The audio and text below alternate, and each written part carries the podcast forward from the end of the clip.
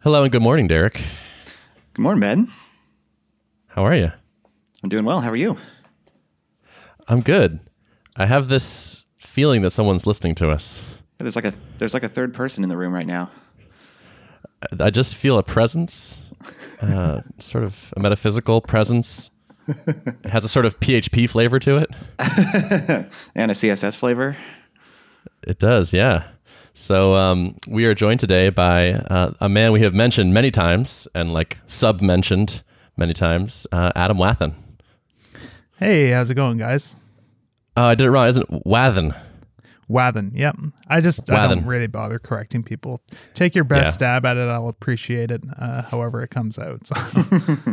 the worst I ever get is Watan. Some people sometimes will call me and think I'm Asian or something, uh, which is Dude, I love uh, Adam Watan. Yeah. Pretty awesome. also, the other one I get is Watham. Like people think my parents would be cruel enough to give me a rhyming name. Like Adam Watham. I like that a lot. Yeah. Nice. Well, welcome. I'm glad to have you on the podcast. Yeah. Thanks for having me. So I think this is uh, the first time we've had three people on the podcast. Is that right, Derek? Yeah, I think it is. All right. Blazing new ground. Yeah. So, Adam, I've talked about you a lot, um, I think. So people might have an idea of who you are, but just in case, maybe give us kind of your uh, quick summary of who you are and what you've been doing. Sure. So I'm uh, primarily a software developer who does a lot of stuff in the PHP and uh, Laravel space. And uh, for the longest time, I worked for you know agencies uh, doing client work, sort of similar to the sort of thing that you would have done at Thoughtbot. Uh, but over the last year and a half, I was able to uh, go solo, uh, working on my own products. So I have a, a book and video series that teaches PHP programmers how to use uh, sort of some functional programming principles to refactor like loops and conditionals and stuff. And that's kind of what uh, did well enough to let me go out on my own originally. And then I also have a, a video course on doing TDD uh, with Laravel. So that's kind of uh, what I do for a living. And then I'm also involved in a bunch of other kind of open source and related projects uh, as well. So yeah, that's kind of the uh, summary. Nice. I was hoping you could maybe walk us through in a little more detail, uh, like take us back to when you were building your first product and how that let you leave your job. Yeah, sure. So I've kind of wanted to create something and sell it on the internet uh, for a long, long time. But every idea that I would sort of come up with sort of was either too ambitious or intimidating, or, you know, it, j- it just seemed like it's going to take forever to do this. It's hard to commit the time when you don't necessarily have like an end in sight sort of thing. Um, so a friend of mine who does similar sort of things but in the audio engineering space. Um, I kind of met up with him to talk uh, to him about what he was doing, sort of shortly after I noticed that he was being successful with this stuff, just to kind of like pick his brain and find out um, if he had any advice for anyone who wanted to get into doing the same sort of thing. And what he recommended to me after I explained that, you know, I had a couple of ideas, but all of them just seemed too big to tackle he uh, suggested just trying to make something that he called the tripwire product, which I've heard in other spaces, uh, but basically just something really small and cheap that you can sell for like nine or ten dollars, just to sort of get your feet wet with selling things online and build a little bit of a qualified, you know, audience where you know these people like care about what you do and are willing to spend money on your stuff.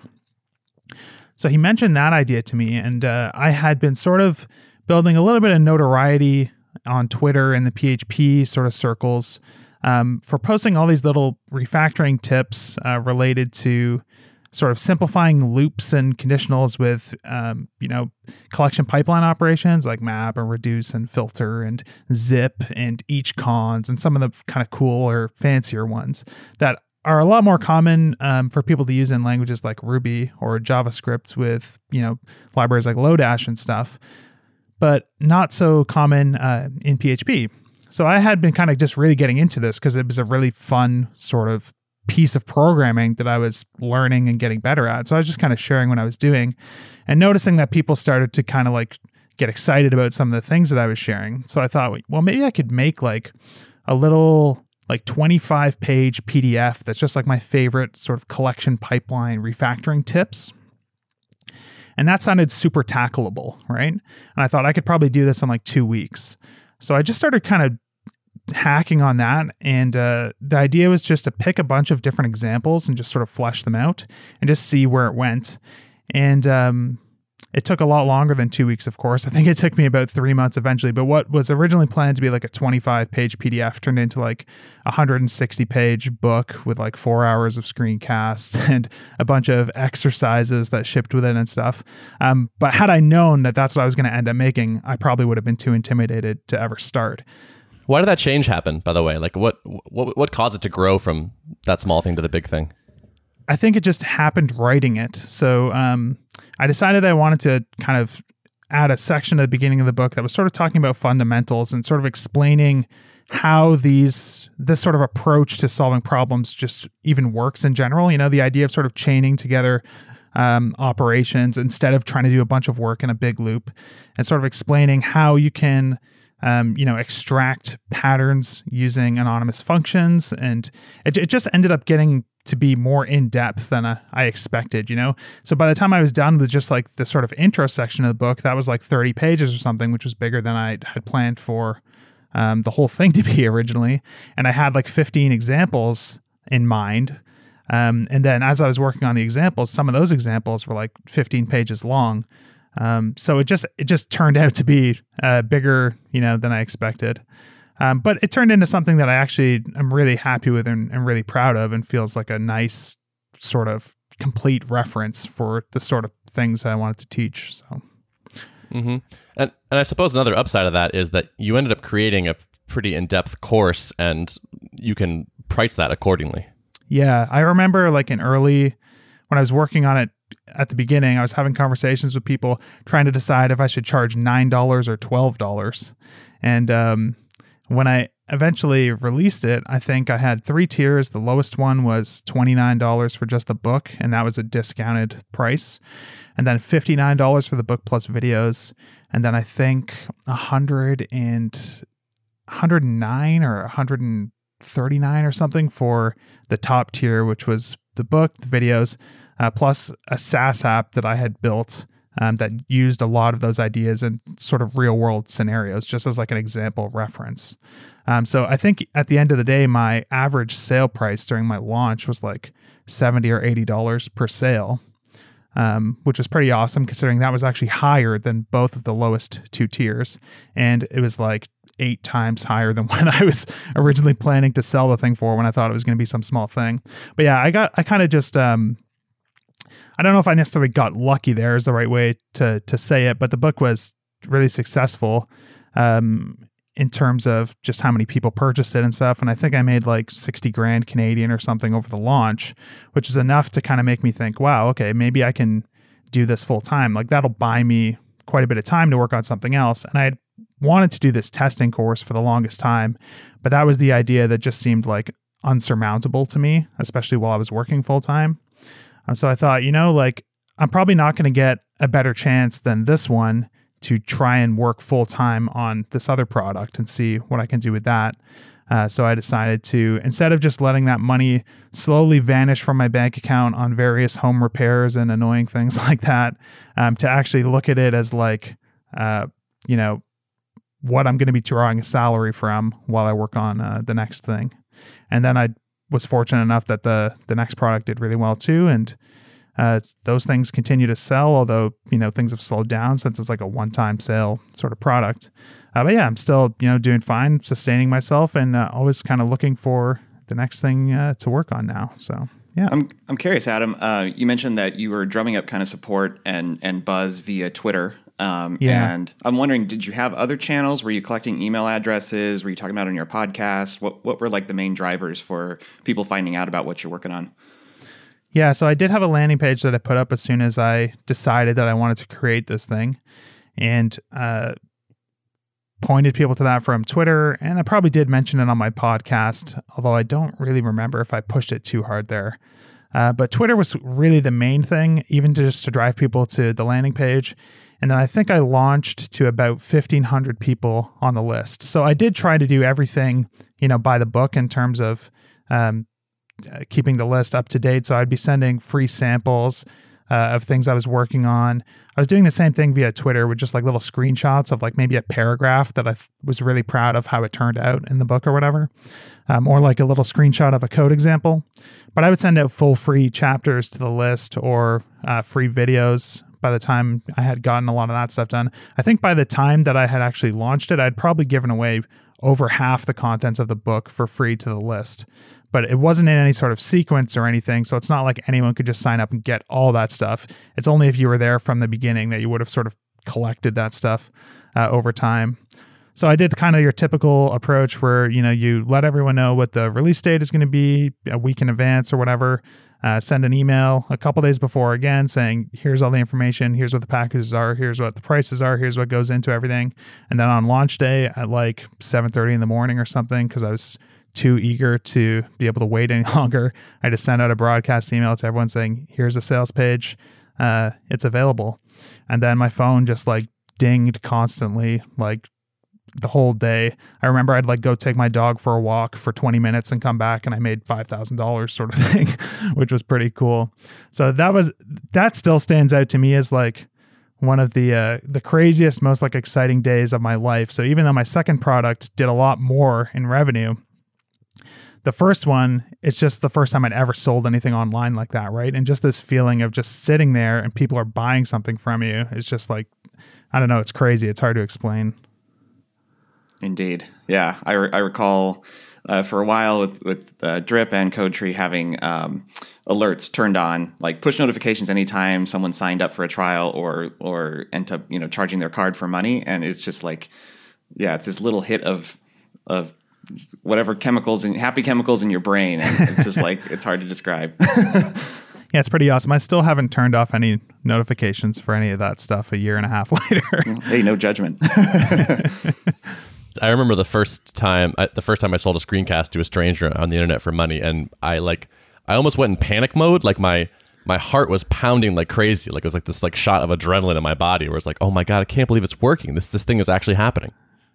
Yep. Yeah. And there's also, for me at least, there was an element of, oh my God, I hope these people actually like this thing. They've, I, they've given me their money now. And, you know, I have to, I'm like on the hook in some way for like being worth their money. And it's just, it's kind of intimidating and scary in a lot of ways. But at the end of the day, everyone ends up, you know, being satisfied with it and, and loved it. And it was fine. But yeah, it is a scary thing to take somebody else's money and give them something that you made as if anything you could ever make is worth someone's money. You know what I mean? Like, um, yeah. Yeah. That is difficult. And like also, you have effectively created a relationship with them. Totally. How quickly did you start work on your second course after that first one launched? I think uh, I launched the book on the second or third week of May last year. And then I started working on the course in July or August. Took a little bit of a break and worked on some open source projects and stuff there. Um, so I started working on the course, uh, yeah, towards the end of the summer, and then launched it in early access in uh, November. Do you feel like you took some big lessons away from the first launch that you rolled into the second course, the TDD course? I think the main thing that I took away, like the one thing that sticks out, is for the book, I only had a three day launch window. So I think I launched it on like a Wednesday morning or something, or maybe a Tuesday, and the sale ended on Friday. And sales were still coming in really, really fast up until the end of the day on Friday. And then, but I had announced that that's when it was going to end. So I felt obligated to just turn off the sale price. And then all of a sudden, sales stop. And it's like, I literally just like turned off a money fountain for no reason. so um, after that, I, I, kind of like panicked a little bit and tried to figure out different ways to sort of keep that sale going, either by emailing the list and being like, hey, I decided to extend it a little bit because. Um, you know, some people have been emailing me saying, "Oh, I missed out on the thing. I was going to buy it early this week, or I had to get approval from my boss, or whatever." Um, but it still felt kind of crappy to sort of go back on my word in any way um, it just made me feel like a, a, liar or something. So I definitely the main lesson that I took away there was um, just to not make my launch window like artificially short for no reason at all. Uh, so I kind of did like the the total polar opposite of that for my testing course. and uh, I just kind of released it. Said this is the early access price because I kind of pre-sold it in a sense. Like I I opened it up for sale before all the content was ready. There was still like 40 videos and like six hours of content by the time I released it. So people were probably, you know, it's it's gonna you're not gonna get through it by the time um, I haven't released the the rest of the stuff. Uh, but yeah, I just kept it at that price forever while I was working on the content, and only actually recently took that out of that sale price towards the end of this summer. I think maybe like August I raised the price or September. Um, because it's been a really long slog putting this thing together. I was right to be intimidated by the amount of work uh, originally.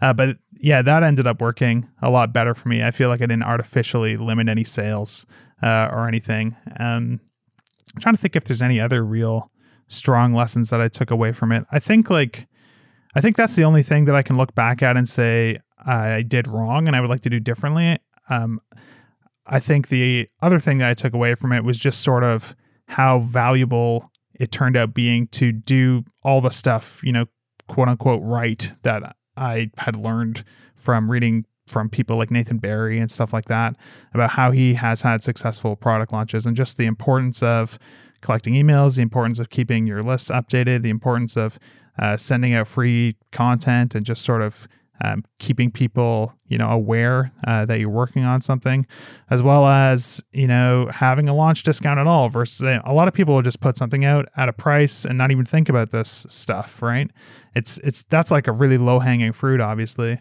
or um, things like pricing tiers. Like like I said, my average sale price was like seventy or eighty dollars, and the middle tier was fifty nine dollars at launch. And the so if I had only made it a book or something, I think I would have made like thirty percent total the amount of revenue that I added by being able to add.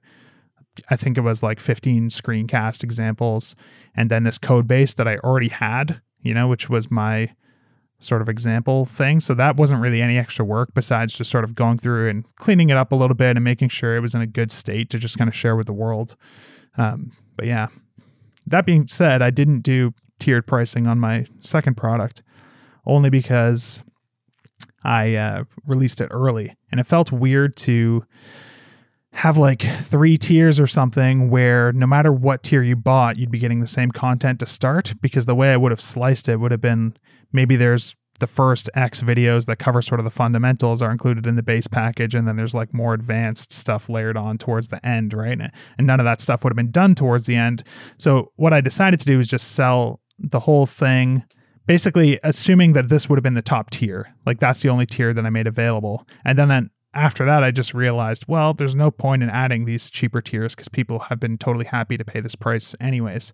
So I probably could have or could still add additional higher tiers on top of that.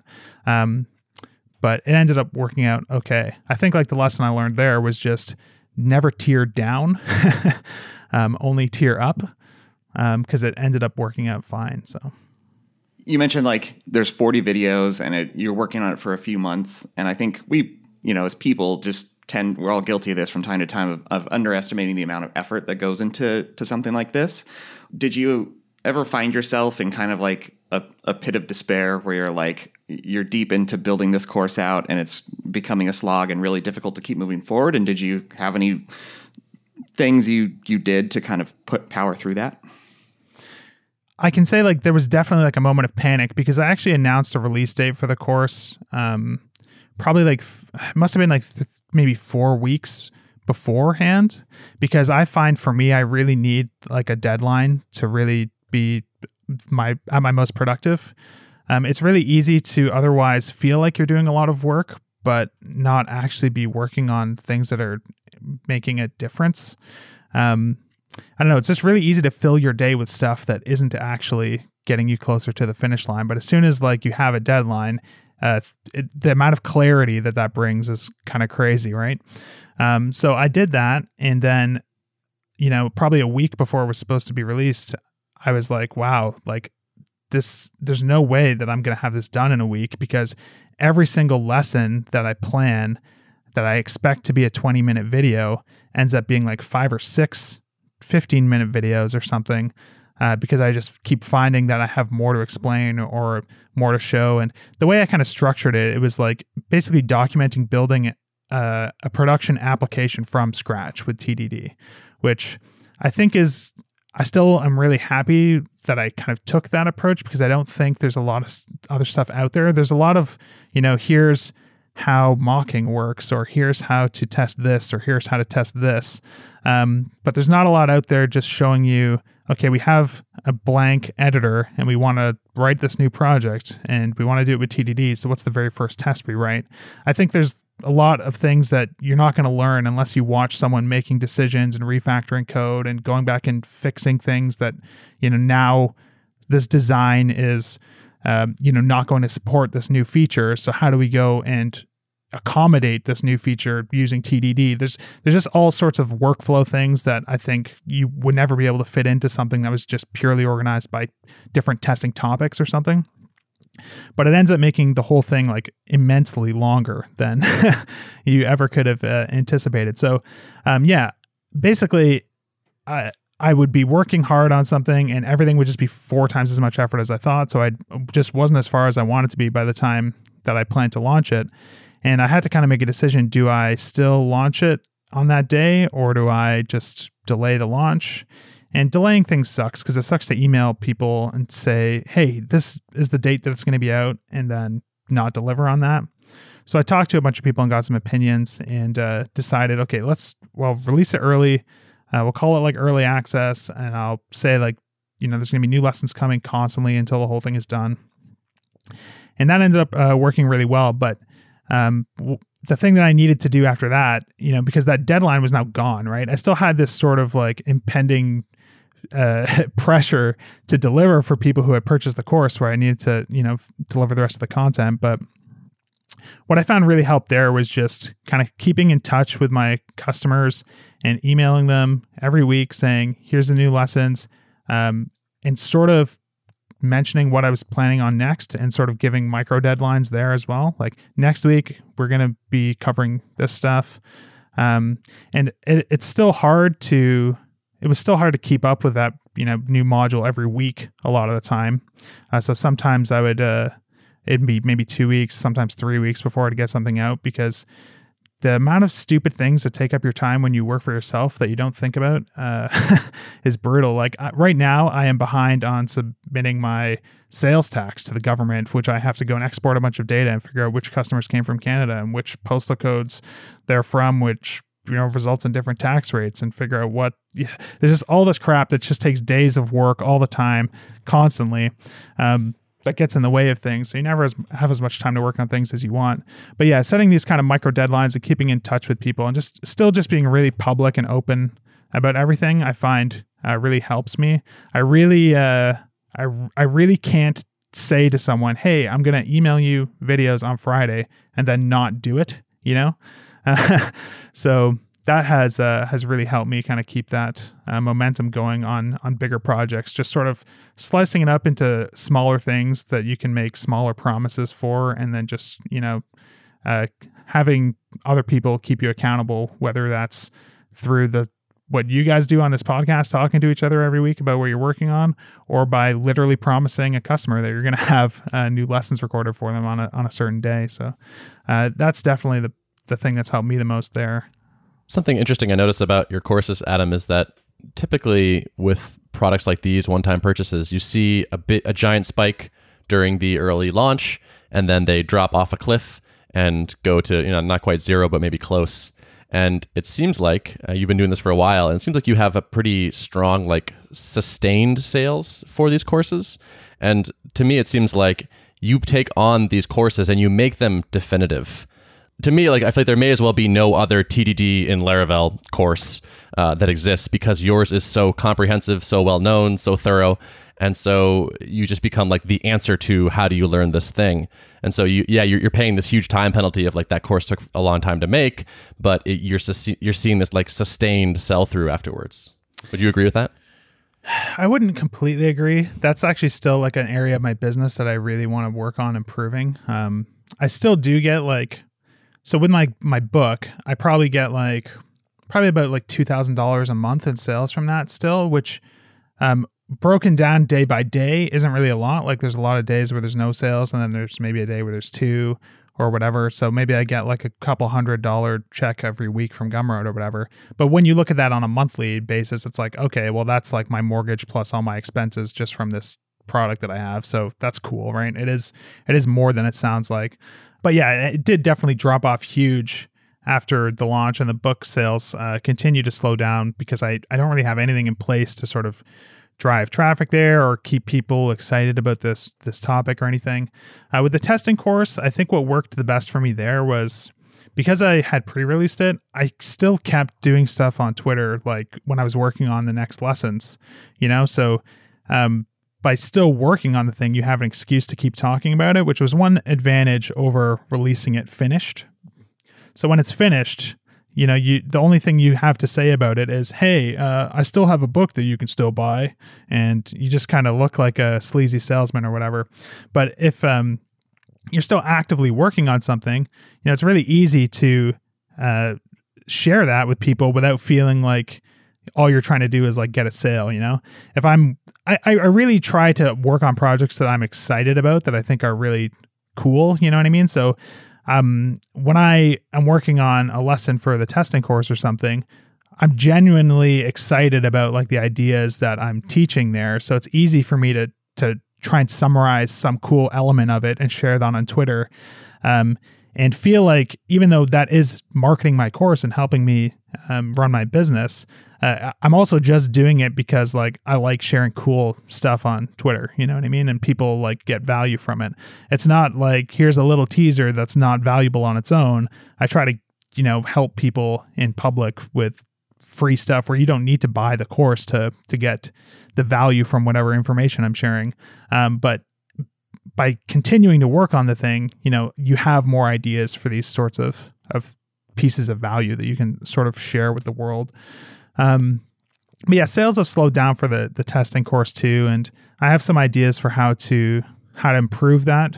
Uh, hopefully, but I think uh, fundamentally at the end of the day, there's always still going to be that little piece of uh, keeping it up to date so you can keep talking about it without looking like you're just trying to sell some old stuff.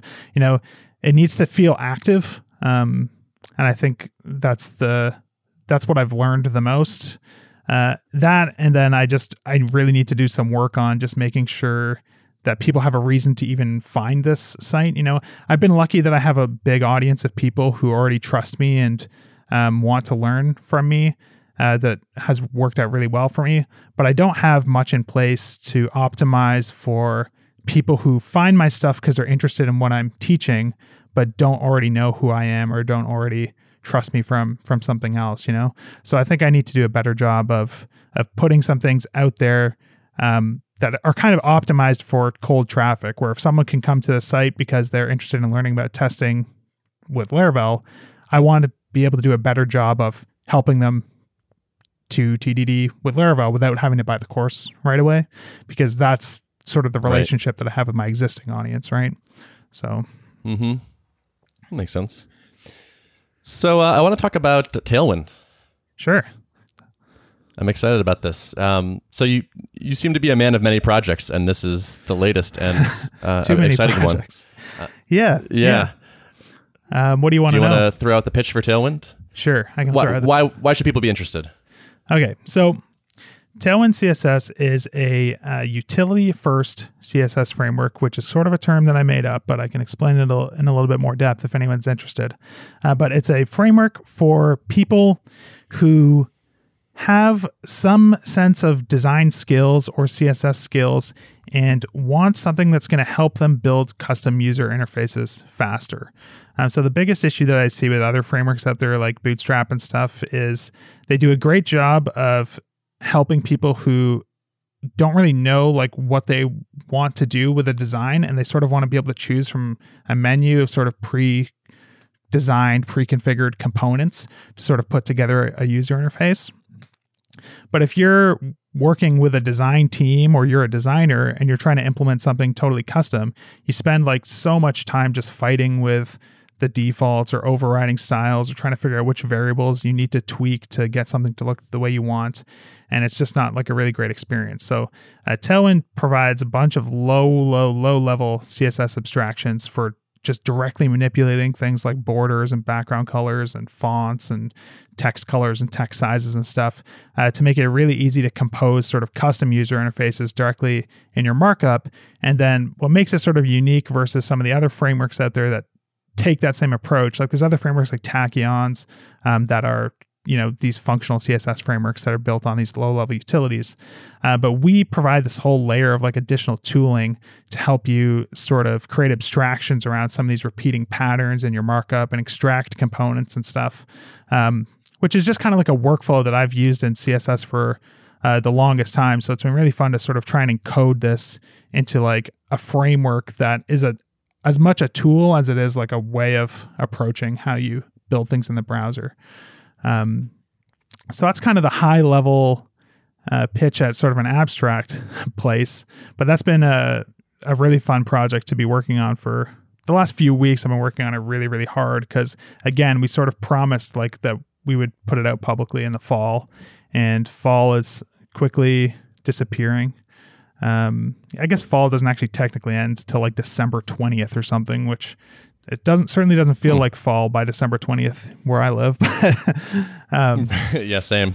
Yeah. So yeah, so uh, that's kind of what I've been uh, working on lately, and happy to talk about uh, any more of the interesting details. It's sometimes it's what's hard with projects like this is when you're really deep into something, it's hard to see it from sort of an outside perspective and know like what is interesting or what is what am I assuming somebody else knows? You know what I mean? Um, so mm-hmm. I, would love any questions you have about um, what's not clear or or or what you're wondering about it. Uh, yeah, I, I, have some questions because um, this is something that I've gradually kind of um, given up control of the the CSS code base in Drip over to our design team. I find our us today using basically like a, a BEM convention or BEM, however you say it. But I also see from time to time, our designers throwing in more and more utility classes. So I see a mix of like just throw this class on to add a certain amount of padding below an element or something like that. Since you say utility first, is the idea that you start styling your interface using predominantly utility classes and then when the when it becomes time to basically refactor your your styles, then you kind of extract those utilities into like a, a, higher level class that encapsulates all the different properties for that component? Or yeah or you yeah. or you okay. Or i wasn't so, sure if it was like always use utilities and never uh, abstract them into into like a higher level class or yeah. Yeah there's sort of two ways of thinking about that. So um some of the other frameworks out there that take the same sort of low level abstraction approach will tell you that if you want to so the biggest thing that people see with this approach right is they see like these super long class lists in their html and a lot of time they see like repeating class lists. So if you're building a button and you have no button class and the button is literally composed of classes like bg blue border blue dark text white text bold horizontal padding this size, vertical padding this size, um, and you have to use that same button in 50 places in your interface, copying and pasting that list of classes is going to like set off your duplication maintainability alarms pretty quick, right? Because if you want to update the style of that button, you don't have a single place to update it anymore. Um, so the solution that's proposed by a lot of other frameworks is uh, to sort of handle that in your templating layer, right? So if you're building like a React app or something, well, maybe you make like a button component in React and you put all these utility classes in that component, but then everywhere else in your app, you're just dropping in that button component, so you're not actually repeating those classes. Um, I think that's totally an awesome approach. I don't think it's practical for everybody. Like there's it, it seems like a, a bit of a leap to say to use the CSS framework, you must also templatize every single element of your user interface. It just that's a big leap for people to take. In addition to embracing this like 11 classes on every element in your HTML thing, you know. So we provide tooling with with Tailwind to make it easy to say, okay, I've I've used this combination of classes three times now to make this same button. Um, I want to be able to edit that from one place. And Tailwind is written as a PostCSS plugin. So we add sort of custom rules into CSS that we sort of transform back into regular CSS as part of the build chain.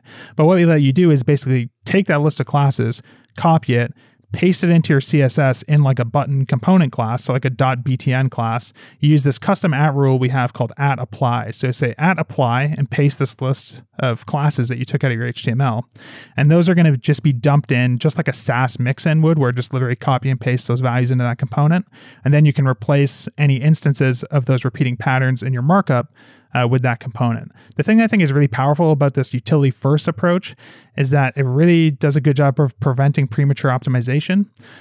So there's so many situations in a user interface where traditionally using like a BEM style approach, you'll create a component for something even though you only ever use that component once in the whole app. So like an example that always comes to mind for me is like a nav bar you're never repeating the markup for a nav bar in an app usually, right? You have some sort of layout file. So that's already handled in like the template layer. So even if that appears on every single page, you're usually just extending uh, some layout, right? Um, so creating a component for a nav bar a lot of time is a waste of CSS because like that's not saving you any duplication because that list of utility classes would have only appeared one place in your project. But with something like buttons or form controls or things that you do want to like use in a bunch of different places, I'm using this sort of utility first approach. If you compose that out of utilities originally, you can just sort of keep an eye on like when am I copying and pasting something from another page? Um, am I worried that like I'm going to want to change both these things at the same time? Well, now I create an abstraction out of it. You know, it's it's it's the same way you work in like regular programming backend code. You know, you don't necessarily like create functions for something that never gets reused or create an abstraction around something. But in CSS, the, the tendency has always been this premature abstraction approach where you're trying to define a component before you even know that it's ever going to get reused.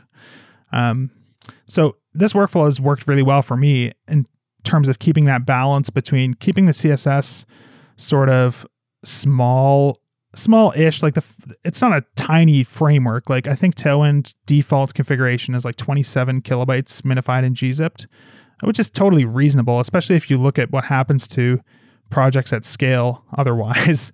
Um, but it keeps things it keeps your css sort of low churn you know?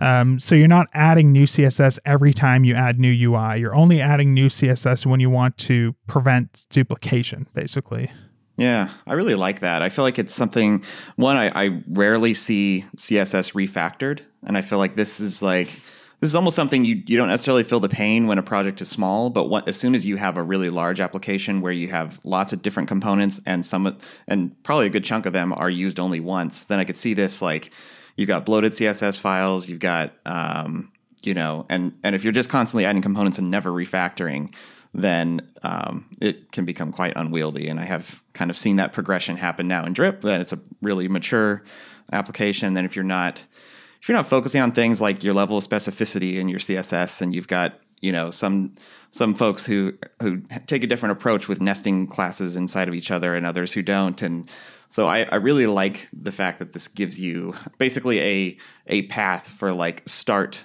start with utilities and then i think the refactoring step probably is important because if someone is just always copying and pasting the, the long chain of utility classes then that seems like a, a code smell but it, it is a obvious one like as soon as you've copied this multiple times then here's the path forward for that so. totally and you and you're actively copying and pasting it right so it's impossible yeah. to not notice that you copy yeah. and pasted it although yeah. there are situations where maybe you are creating a button style from scratch and not realizing that wow this is like very similar to this other button except for it's got one small slightly different thing. Does that really need to be different? Like should i just uh, reuse the styles from the other one and maybe create a component? Or maybe it does need to be different which then gives you a sense for what should actually be in a button component right? So another thing that's really helpful about this approach uh, in my experience is if you have like repeated utilities in a bunch of different places, but maybe one of them also has a box shadow and the other two don't, it's really easy to see, okay, I shouldn't include the box shadow in the component. I can layer the box shadow on top of it as like an additional utility. You really, CSS, I think of as like a very additive language. Like you really want to avoid overriding styles or undoing styles. Um, if you ever have like a button that has like a style baked into it that's somewhere else in your UI, you want to use that button but remove one piece of it. In my opinion, it's better to remove that from the button completely and everywhere else in the UI, like say you have 12 buttons and 11 of them look the same except for this one which would have had to undo a style on the other ones. I would rather add a utility to 11 of those buttons to add that one extra thing than try and undo it in the other thing because I think that's what leads to a lot of uh, maintainability issues when you, you really just throw you just throw an important on it, right? yeah, you could do that too. I mean, I think like the biggest problem that happens with CSS on teams, especially if like you're new to a project that you haven't worked on before is CSS is global, right? So you never know when editing CSS what you might be changing in a part of the app that you've never even seen or never even thought that this could be affecting.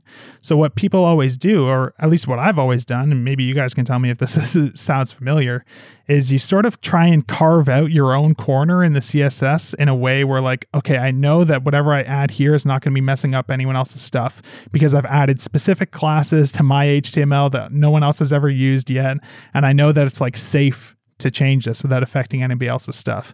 And when you have to take that approach to writing CSS because you're expected to write CSS to style things, well, then your CSS file is just going to grow and grow and grow and grow uh, forever. So by doing things in the markup instead, you have this reusable set of utilities. And if I apply those utilities to some element in the markup, well, of course, that's not going to affect anything else on the site because they're just directly applied to that that one piece, right? So, wow, makes a lot of sense. Yeah. It's a it's it's a tricky thing to convince people is a good idea. I, I wrote a blog post a few months ago that I really tried to explain sort of my journey from sort of the CSS Zen Garden approach to writing CSS. I don't know if you guys are familiar with that site, where the idea is, you know, any any document should be able to be drastically restyled just by throwing like a different style sheet on it. So you want your HTML to be like completely unaware of the fact that it's being styled in any way. Sort of my uh, journey from writing CSS that way, which sounds so logical when you're learning, to like the way I approach things now, which is completely different. And I think um, I think the light bulb moment for me was uh, realizing that when people talk about like separation of concerns in HTML and CSS, right? There, the idea is that separation of concerns means your HTML doesn't know anything about the presentation, and all the presentation goes in the CSS the reality is like there's not really a separation of concerns. It's it's more about the direction of your dependencies. So when you write CSS that way, you have HTML that's completely independent and doesn't depend on anything and has no knowledge of the outside world, but you have CSS that's very specifically crafted to kind of slither its way through this document you've created and style things. You know what I mean? Because um, it has to sort of know about the structure of it to pinpoint the elements that it, it wants to style without a bunch of classes and stuff. Um, the approach that I take now, I feel like is sort of the inversion of that, where your CSS has literally no knowledge of the app that you're building because it doesn't even have classes for things like sign up form. You know what I mean? Um, the, everything is very content agnostic. It's just about presentation. Um, so that CSS is completely portable and can be used to style any document. Um, but the HTML has to be aware of the CSS, right? So, so it's just sort of inverting um, that dependency. So you can either write CSS that can be used everywhere, or you can write HTML that can be styled by any style sheet. You know what I mean? Um, you have to sort of pick one of those for your circumstances. And I find more often than not, um, you want reusable CSS more than you want restylable HTML. Mm-hmm. I feel like that's a that's a bit of a more honest take. Like we, I remember that CSS Zen Garden back back in the day when I was first learning about CSS, and it was like, you know, the whole notion of semantic HTML and and separation of concerns and and all that. Like it, I never was able to actually do a project where that was truly like it truly worked out that way. Where like I usually found myself positioning markup like the order of divs in a container usually affected how it looked. You know, I wasn't able to just drop you know divs and other semantic elements on the page without any thought about how it's going to be presented like so you're oh you really are thinking about presentation when you're when you're crafting your markup which does seem to suggest that maybe you should be yeah, like genericizing your your CSS as opposed to trying to genericize your HTML markup. Yeah, I think the other thing is like uh, we're not writing documents really on the internet anymore. We're building user interfaces, right? And if you look at any other sort of user interface, you know, tool and other sort of ecosystems, and I mean like WinForms, for example, if you're making like an old Windows desktop app, the notion that laying out the interface and like controlling how the interface looks should be separate doesn't even make any sense at all.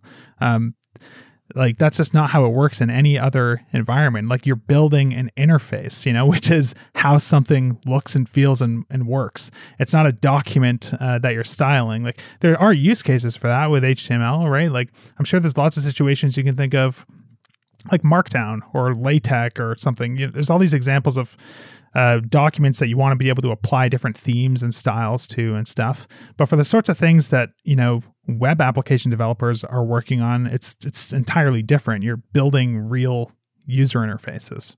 So makes a lot of sense.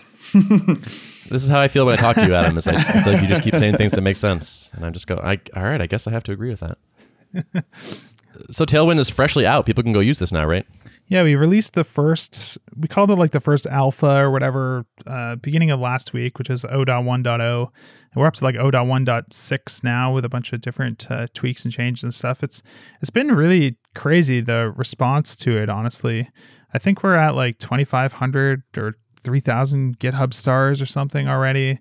Um, I, I, even had like a mailing list for the CSS framework, which is kind of like crossing the streams between like the marketing world and the uh, the open source world. Uh, but yeah, it's been it's been going awesome. Like people have already started like registering domains. Like someone created tailwindexpo.com, which is like a bunch of examples of Tailwind sites people have already launched, even though the thing has already been only been out for a week. Um, it's still changing pretty rapidly, but we're trying to be careful not to. We're trying to make it stable enough that people can actually use it on stuff because that would be a bummer if we kept breaking it for people. Uh, but also trying to make sure we still have the liberty to to improve it in ways that may be resulting in breaking changes. But um, yeah, so far so far so good. It's been really fun and exciting to work on. It's definitely the biggest, uh, most active open source project I've sort of been responsible for.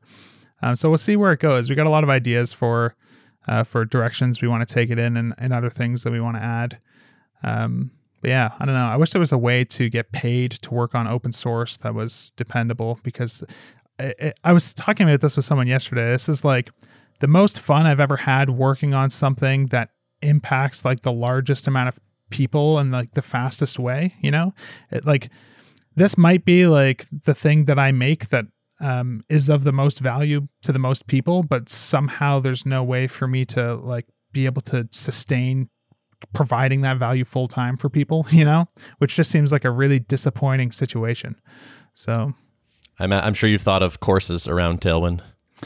I sort of have, but it's it's a tricky thing because I, I don't really know who who all is using it and like what struggles they would actually have. And it also just kind of feels like I want to make this thing because I I'm excited about it and I want people to use it. And uh, something about like announcing a course for it two weeks after just feels kind of like, oh, so that's why he made the CSS framework, which is totally not true at all, right? Um, but if if that's like the the angle that has to be taken to like sustain it and make it something that I could I could be able to spend more time on, I think people would probably be able to get behind that. So. Awesome. Well, it's been great talking to you. This is uh, one of our longer episodes, but I think it was a good one. Yeah, thanks for having me on. Time flies uh, for sure when you're doing these things. Yeah, I could keep talking for like uh, for another hour, but uh, being mindful of our listeners' time. thanks for coming by, Adam. I appreciate it. It's good talking no, to you. Yeah, thanks for having me. I've been uh, listening to the podcast since it was still the the Giant Robots podcast, and before Derrick was on there, and for for years and years and years. So it's it's awesome to be able to be a guest on this show. If you'd like to access the show notes for this episode, you can go to artofproductpodcast.com. Thanks for listening.